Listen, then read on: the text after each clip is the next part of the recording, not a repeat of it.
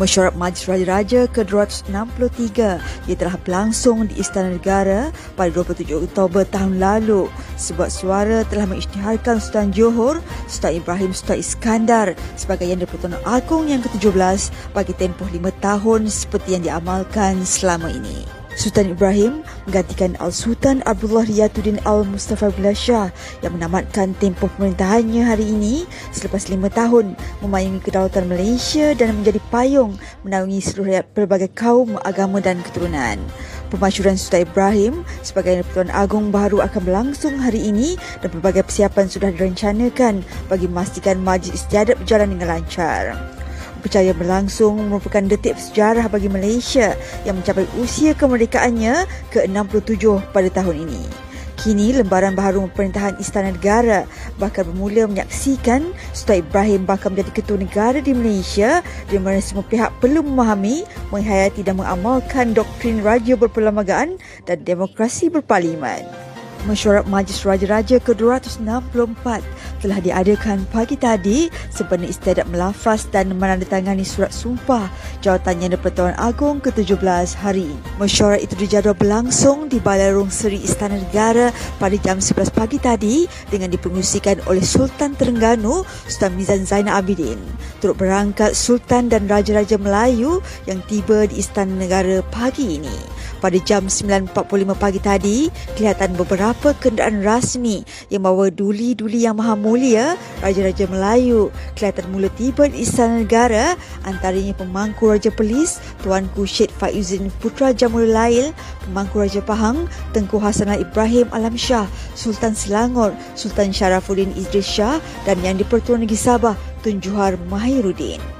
Pada mesyuarat kali ini, Sultan Johor Sultan Ibrahim akan melafaz sumpah sebagai Yang di-Pertuan Agong yang ke-17 manakala Sultan Perak Sultan Nazrin Shah akan melafaz sumpah sebagai timbalan Yang di-Pertuan Agong buat kali ketiga.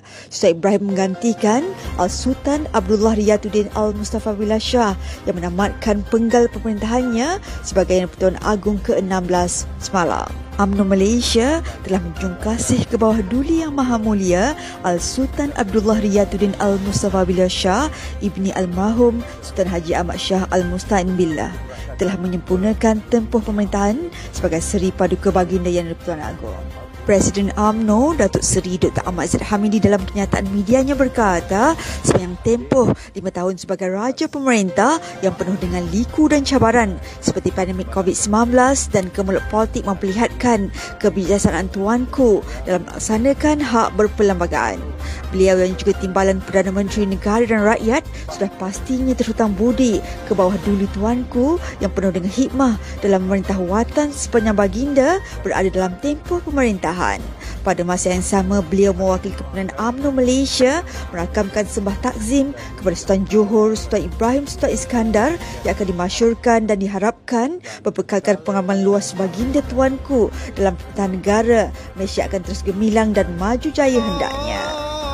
Al-Sultan Abdullah Riyatuddin Al-Mustafa Billah Shah bertitah bahawa perkembangan politik semasa telah memudahkan wujud tindakan pihak tertentu yang mahu menyumbangkan kerajaan yang sedia ada amat membesarkan kerana ia boleh merugikan dan menjejaskan kestabilan negara. Titah baginda, urusan pentadbir kerajaan bukan sesuatu yang boleh diambil mudah dan perubahan yang mahu dilakukan pihak tertentu sebelum tempoh pemerintahan ini berakhir tidak akan membawa negara ke mana-mana.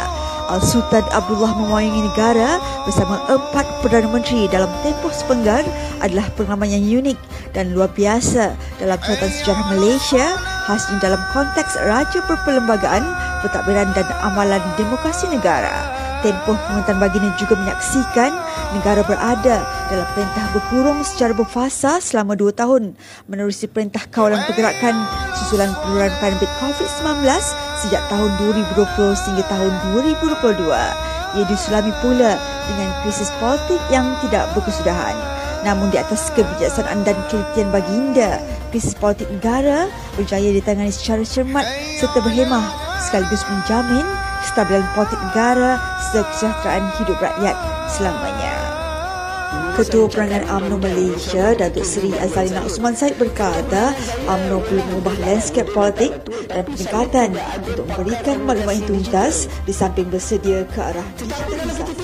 Jelasnya, latihan yang efisien dan efektif juga perlu diwujudkan bukan sahaja di peringkat pusat, bahkan di peringkat bahagian-bahagian terutamanya dalam mendepani cabaran kedinamikan politik era baharu.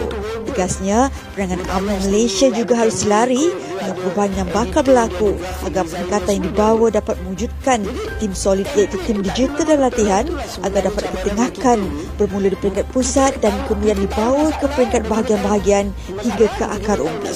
Beliau yang juga Menteri Undang-Undang dan Reformasi Inklusif berkata demikian ketika memberikan ucapan sepada taklimat dan pemukiman komunikasi strategik dan pengurusan operasi penanganan UMNO Malaysia di Ibu Pejabat UMNO Menara Dato' On semalam.